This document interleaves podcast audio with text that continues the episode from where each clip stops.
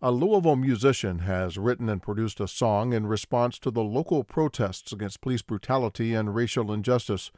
The song is called Anarchy, and for the music video, he shot part of it with the ongoing protests as a backdrop. Jaelan Cross told WFPL arts reporter Stephanie Wolf how the song came about. Hello, uh, my name is Jaelan Cross. I go by YGB JAY, musician here from Louisville, Kentucky. So I wrote Anarchy on June the 1st. I was in Vegas and I was watching Friends Live back home of what was going on. And I actually got to see the David McAtee thing happen live on someone's Facebook. Police just came. And then I came home on the second to the protest. I honestly have to give all credit to this project to SAG Live, my producer on this one, because literally we were making other music and he, you know, this is world news. It's popping up and I'm watching it on my Facebook and I'm telling people about what's going on. He's like, you know, we need to be making music about what's going on. And I felt him when he said it, and we just stopped working on that and wrapped up the night with that song. And I haven't made any music since because that's the only thing that's on my heart.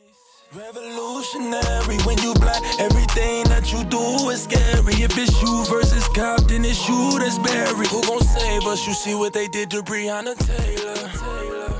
I shoot and edit my own videos, so it was all in house. It was just as fast as we could get it done. I stayed up all night on the second to make sure I could get it out as fast as possible. I try to get these stories and try to get the history documented. I actually in that video, I was gonna do a monologue and I couldn't come up with anything, so I said, let me find something and when I found uh, what I found about Malcolm, him speaking about how to us the president resembles a warden, and to the, the common person in America, you know, he's, a symbol of justice and, and peace. Whereas to the white people in this country, he's a leader. Uh, he's an exponent of freedom, justice, and equality. Why do you have to lose? You're living in poverty. I mean, especially with Donald Trump that was actually back when he was running at a rally and it recirculated and it's been going viral again amidst all the things that are going on. The actual protest came together like organically. I was down on 4th Street Live shooting a video and we were leaving to go home and the march came past us and we just we just hopped out and got in it. The music video closes with a speech from Martin Luther King. All we say to America is be true to what you said on paper. That speech, I mean, asking America to commit to the, the things that they agreed to on paper. Maybe I could understand. He says how he may be able to understand this if we were in a totalitarian country who hasn't committed to these things on paper. Basic First Amendment privileges because they haven't committed themselves to that over that. But somewhere I read of the freedom of assembly. Somewhere I read of the freedom of speech. Somewhere it was very powerful to me. Of the freedom of press.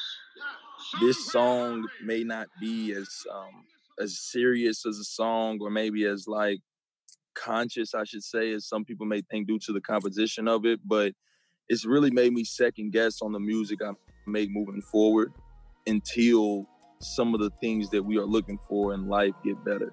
It's a social obligation as much as voting for me to continue to make music that moves not only my culture forward, but the American culture forward. Because as much knowledge as we all gain, the, the better we'll be. slavery, but no slavery.